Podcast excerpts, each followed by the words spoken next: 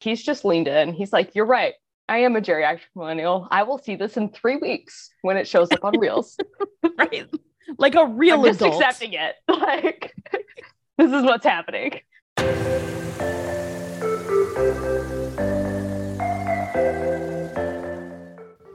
Welcome to this Bible podcast. I know, the name's super creative. I'm your host, Sam Blewis, and I'm glad you're here. We'll be diving into the daily lectionary, and I hope you'll find something that is maybe a little fun, maybe meaningful, and hopefully brings you closer to God. Let's dive in.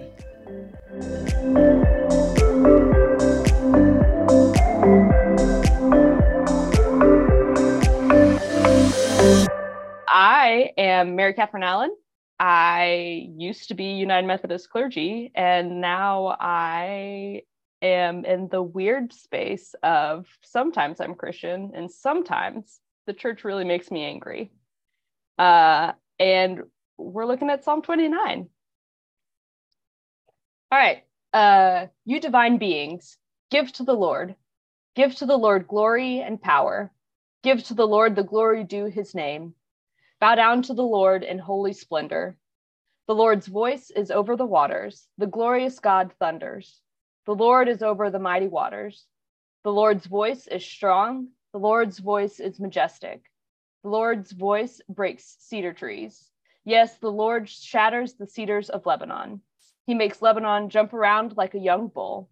He makes Sirion jump around like a young wild ox. The Lord's voice unleashes fiery flames. The Lord's voice shakes the wilderness. Yes, the Lord shakes the wilderness of Kadesh. The Lord's voice convulses the oaks, strips the forests bare. But in his temples, everyone shouts glory. The Lord sits enthroned over the floodwaters. The Lord sits enthroned, king forever. Let the Lord give strength to his people. Let the Lord bless his people with peace. You know, I feel like there was a time in my life where I'd been like, yeah. And I read this and I'm like, huh. It's a lot of we're break we're breaking a lot of trees, God. Why are we breaking trees with our voice? Yeah, the Lord's voice is doing a lot of like violent stuff Yeah. here. Yeah. I mean, I jumped right in there. Uh, my first question is supposed to be like, what stands out to you? But I was just overwhelmed with the overwhelming voice of the Lord. Yeah. Yeah. It um I read this first yesterday, last night, and I was like, oh, damn, gave me a boring psalm. It's all praise to God. yada, yada, yada. blah, blah, blah. Give me a Psalm 139. I'm ready. Um, but yeah, the second read, I'm just like, oh man, that's a lot. There's a lot there. There is. So what what stands out to you? What do you kind of dig into? I mean, there's a lot of violence in the middle about what the Lord's voice can do. Um, I was really struck by the second line of verse one, which is give to the Lord glory and power. And that was interesting to me because I think a lot of times we think about giving to the Lord glory or praise or something like adoration. Uh, but it's odd to, for me at least, it's odd to include power in that. Like we are offering something sustaining to God, like that God, I don't know if requires is the right word, but there there's an exchange there that's a bit more than just God gives and God gives and God gives, but that we're whatever we are giving to God is some form of power. Yeah, that's interesting because it stood out to me, and I was like, it's so weird because I feel like God doesn't need power, right? Like God's God's good on the power thing. Yeah. Um, I mean, we make it very clear later. God's voice is doing a lot of powerful stuff here. Right. Why does God need us to give God power? Um, but I I like that that it is part of this kind of I think often when we talk about God, particularly in some traditional spaces, it is very much a God gives us good things, we give God praise. Um, but that's not a very dynamic relationship. Yeah. And I think unless a relationship is dynamic, I don't know that it's a relationship, right? Then it's just a it's transactional. hmm Um, it feels a little bit like uh, the way that a lot of times we think about that of God gives us things and we say thank you with Yeah. more more or less enthusiasm, depending on what word you want to use. Uh it feels like it makes me feel a little parasitic of like all I gotta do is say thanks God and God will give me anything I want. But this that phrase at least to me makes it feel like a more symbiotic relationship of it's mutually beneficial and we're mutually giving things that are necessary. yeah, Yeah, it's a weird tension because I hundred I I really believe that like whether or not we choose to participate in the good work that God is doing, God's going to continue doing God's good work. Sure. at the same time, I think, you know, there is something to this idea that God needs us, right? Like, um, Yeah. And I do, it is really fascinating the way my kind of theological lens has changed over time. But I, you know, I don't think God needs me to bow down. Like, and maybe I should be, right? Maybe I am messing it up because I'm not regularly, uh, you know, laying prostrate on the ground uh, to God. But, you know, it's not really, that's not really a posture I take often with God. Yeah. And so when I read Psalms like this, it feels, it feels like, what am I missing? What am I doing wrong? Mm-hmm. Yeah, it um I had a great thought there. It was right there. I talked like 20 seconds too long. I could feel it. No, you're good. um you're talking about your posture towards God. And I I don't know. Obviously with my own history with the church and I've had to do a lot of work about separating who I think God is and what I think the church has to do with that. Um, I've probably cut that line maybe arguably too far uh, and divorced those two things. Well, You have to do what you have to do. Yeah. but it's one of those things where the more I do that, the more I'm really open to embracing that that's not what God needs from me. That, and if it is, that makes me really uncomfortable about who God is. It Yeah. feels a little egomaniacal that, like, you need me to be prostrate, that you need me to fall on my face in your presence. Like that would it be nice sometimes? Sure.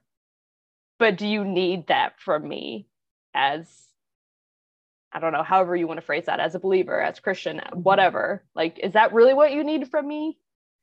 Um, and I've I have become increasingly comfortable with the answer of no, I don't I don't really think that's what God needs. Yeah. Well, and you know, uh over and over again we hear like God requires mercy, not sacrifice, right? Um and I do think, you know, again, we get into this space where we stop reading the Bible contextually and we just get ourselves into all sorts of trouble because if we're reading contextually, this is a people for whom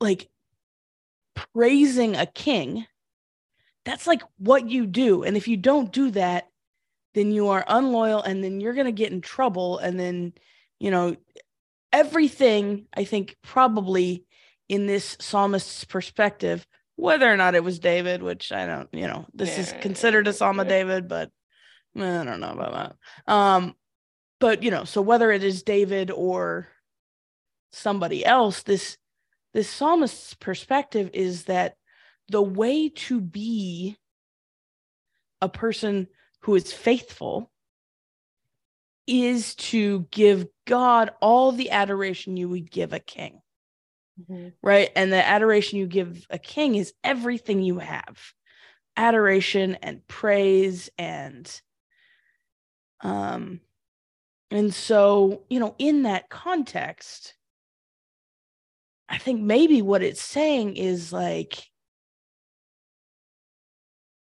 God gets the best you've got.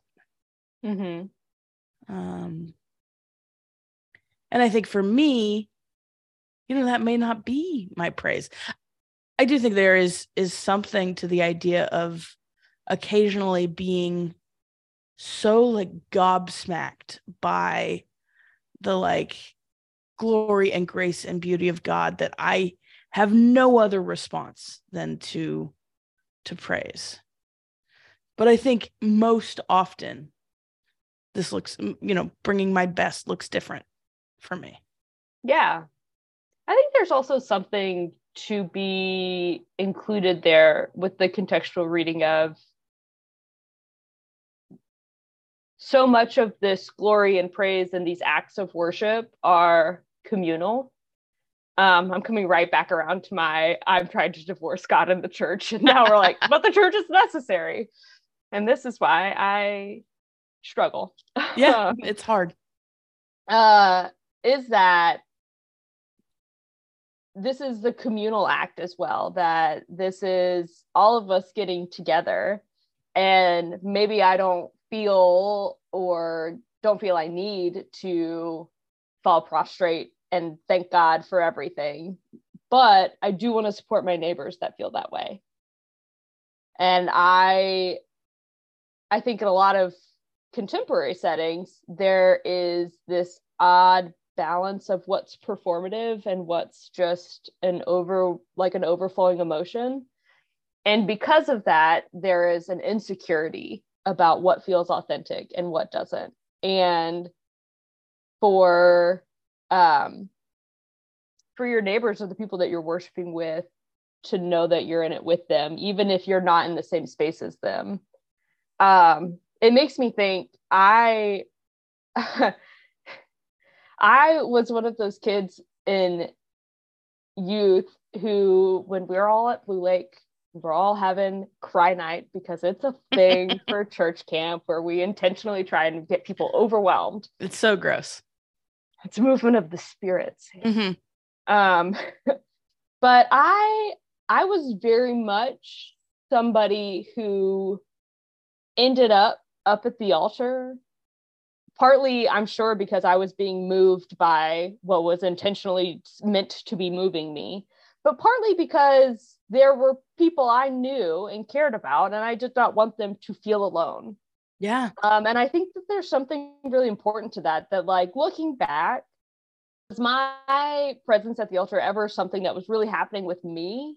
Most times, no. Like I can't really think of a time in my years in youth group where that felt like there was something really earth shattering, life altering, direction changing happening within me that I was trying to like work out at the altar on those evenings. But I did feel like I was supporting and connecting with my peers in that way. Um, and I think that there is something to acts of worship that we may not be particularly comfortable with or may not feel necessary for how we understand and relate to God, that it is still beneficial to participate in for the sake that our community is not doing it alone then. That piece feels so important like the idea that we do these things not for our own benefit but for the benefit of our community i often would tell people who would say like i'm not getting a whole lot out of out of worship right now not getting a whole lot out of church. And this was when I was a younger pastor, which is crazy, right? I'm only 38, but um, in my in my late 20s, uh, I would often say, "Oh, you're not getting a lot of worship. Well, good news, it's not about you, and it's not for you." you know, I had some growing growing edges there, but the sentiment is that worship is the thing we do together. Mm-hmm. And it doesn't it doesn't have to be a traditional style of worship. It doesn't have to be a the expression of church we have right now has only been around for five, six hundred years or so. I might be making that up, but it's not I'm gonna nod along like it's right. perfect. It's not as if it is what the early disciples were doing. It's not as if it is the early church was not gathering together, sitting in rows, facing forward, hearing a sermon. It was a lot more give and take. There was dialogue, there was shared meal, there were all these things, right? So when we talk about this, it doesn't mean we have to go into the building, sit in the either like contemporary chair or uh traditional pew, right? Like and It's not a all pew. face They're chairs forward. that interlock. where if you are a fat woman like I am, you're like, Mm. okay, but I'm gonna need two of these chairs. Yeah, they're like, why are we in- locking them together? Because if we lock them together, I cannot like scoot it over a little bit so that I have enough space for my body. Mhm. But that's neither here nor there. an argument for pews, but we'll come That's back right. to it. That's right. Who knew? Who knew that's what we were going to cover in this podcast? Um, but yeah, I do think you're right that some of this, act, some of these acts of giving glory to God are about doing this thing together. Mhm. And I think the the reason I read it initially as this expectation of my individual self is because of the context in the world I live in. Right. Yeah. I mean, I think that's always that was a major shift for me. And I don't remember exactly when it happened, but the shift of this is not originally intended. And I I would argue, this could be a very long argument, but I would argue that it's not the best way to read scripture if you're reading it for yourself Yeah. it needs to be community. I think so much points to the fact that it was intended to be community. Um, even just looking at the like just logistical need of it to be in community based on literacy, like that has always been a fundamental part. And I I think that the more this is obviously disclaimer, not an argument against literacy. but the more that we can read for ourselves, the more that we are encouraged to read on our own, the more we try to parse out how does this affect me only? And if it doesn't read the way I want it to, or doesn't communicate the thing that I need it to, then it is not worth much. Uh, when it's all intended to be communal in some regard. Yeah. Uh, That is the whole reason for this podcast. I mean that and cuz I wanted to hang out with my friends and call it work. Um but in my in my Candler days when I was in theology school, all we did was like hang out and study and drink and talk about theology and talk about life with God and talk about these things and argue and grow and celebrate in scripture. And there was a way of doing that that I did not often get to in my life in full time pastoral ministry. Reading the Bible in community is life giving. Shocking. It is crazy. There has to be some reason that this old document has survived all these years. Mhm. And it is not because when I go alone in my room and I read that, you know, all of a sudden my life has changed. Not that individual reading is bad, Sure. but but I do feel like communal reading is this this piece that is vital to our to our lives and our um our very beings. Yeah. Yeah. I mean, I, and the science shows that that's not just Christianity. That's not just reading the Bible. Like that's Right. necessary for anything. Uh, we just happen to have something to do that around. Yeah, like a, a- absolutely. a, shared focus on that um in the same way that a d&d group has a shared focus on the game or a music group has a shared focus on the performance or whatever um but that need for community is Mhm. inherent Right. It is human. mm-hmm.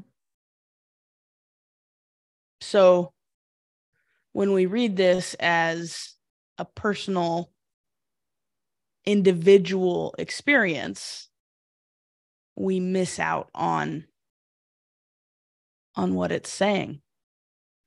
I mean, and don't get me wrong, I still don't know why God's voice is unleashing fiery flames and shaking the wilderness. Um, I don't know, man. Sometimes I think about the UMC I'm like, you know what? Some voice of fiery flames earned. fair enough. Have them. and I do know that, you know, in this context, it is the best way they can describe crazy power, right? Is Yeah. to talk about the shattering the cedars of Lebanon. Mm-hmm. The cedars of Lebanon are it. That is the most steady thing you can have. And God's voice is great enough to shatter that.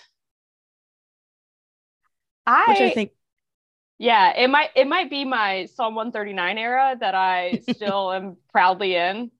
I have read that religiously, meditatively. Um, and it is comforting to me. Uh because there I'm a firm believer in God can take my anger. Uh I can be as angry as I want and God can take it. Uh and so I there are times where I think about what we've gone through or what other uh, queer people have gone through with the church. And I'm just like, you know what? I hope God speaks to you with uh, fiery flames and a voice that shakes the wilderness and absolutely shatters the cedars of Lebanon around you. I think you could use hearing God's voice that way Yeah. like i i find that very comforting i and you know that's one of those things that i why i think god can take that anger is because i know i can say it and god is not my personal santa claus and it's going to make it happen right. that god's got a little bit more judgment than that than to do whatever i think is necessary but it is it is comforting to me to know that god could Yeah. and that I think what we consistently th- see throughout scripture is that when it comes to upholding those who are in marginalized spaces, that's when God will. mm-hmm. God does not mess around with people hurting others. yeah God doesn't play with that. And so Mhm. I do think in some ways the reminder that God's actually quite a bit bigger than me. It's not a bad reminder. yeah there there's a safety in that and especially i mean i imagine in context there's a safety in thinking god can shatter the most solid sturdy thing i can think of in a world that is not safe that um, has all kinds of dangers in it Yeah. that there there is definitely a safety in that this is not god lifting god's hand or anything like that god just has to speak Right. and can do these things uh and that is that is a very comforting for somebody that is scared or somebody that has been scared or has entered the paranoia of there's something around every corner that kind of safety and that kind of like powerful watchfulness is really comforting. Yeah. Violent, but like real comforting. And sometimes I've got violent feelings. So like Yeah. I don't hate it. Well, and you know, that is what scripture is, right? Is this kind of expression of human emotions Mhm. and our bidding toward God, right? It is this the faithful words of God's people. And so sometimes we long for that jumping around like a young bull and Mhm. like a young wild ox and unleashing fiery flames. Yeah. And like you said, thank goodness God is more discerning in when to unleash that than I might be. There wouldn't be much left if it was up to me. Probably could think it's not. It's for the best, but Yeah. so what do you what do you walk away from with this today? You know, having read this, what is something you kind of take with you to say, okay, that is a that is a, a good word for me today. That's a great question. Thanks. I I think it kind of comes down to the last verse for me. Is we have what is that?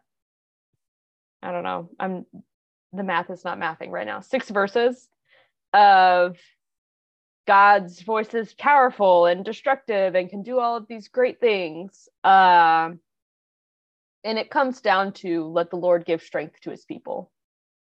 Let the Lord bless his people with peace. God can do all of that. God's voice can shatter the cedars and jump around like a bull in a china shop and, you know, be fiery flames. Uh, but I think that that speaks to God's intention. Give strength to God's people, bless his people with peace.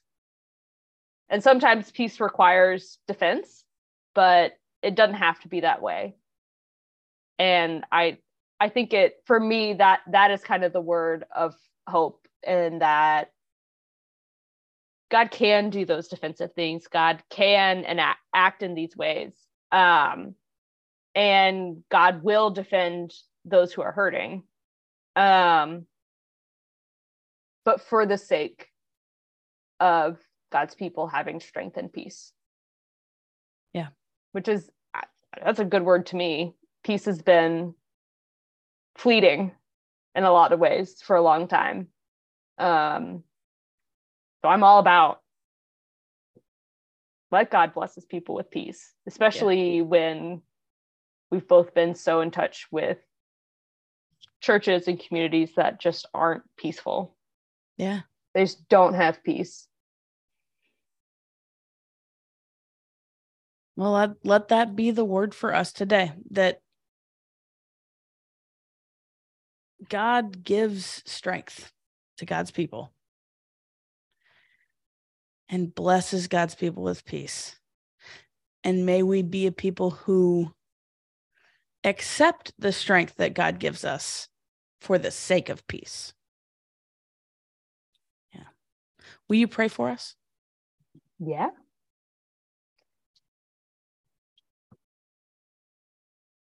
God, sometimes we really want you to speak fiery flames. And we really want you to show up in shattered cedars and raging bulls and we give you thanks that you have that capacity but desire to give peace and strength to your people and we ask that you be with us that you hear uh, our anger and our frustration and the ways that we are hurting, and that you work in ways that bring strength and peace to your people. Amen. Amen.